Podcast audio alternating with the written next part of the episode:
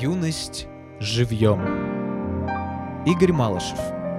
У дюймовочки больше нет сердца, его съел крот. У дюймовочки больше нет сердца, его съел крот. Она сидит в подземелье, равнодушно зерно жует.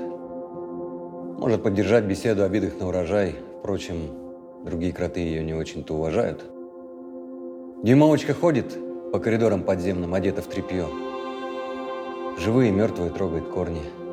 Иногда жутко поет. Песни, от которых просыпается старый крот. Достает беруши и холодно вытирает пот. Дюймовочка кричит в темноту тоннелей, и звуки возвращаются к ней, мертвее шрапнелей. Она слушает их и хохочет в ответ. И от смеха ее по тоннелям летает снег. А потом наступает весна. Она долго глядит на солнце, под землю, говорит ей крот. Ну, а ей все не имется. И когда на проталине первый встает подснежник, она лепит себе новое сердце и прячет его под одеждой.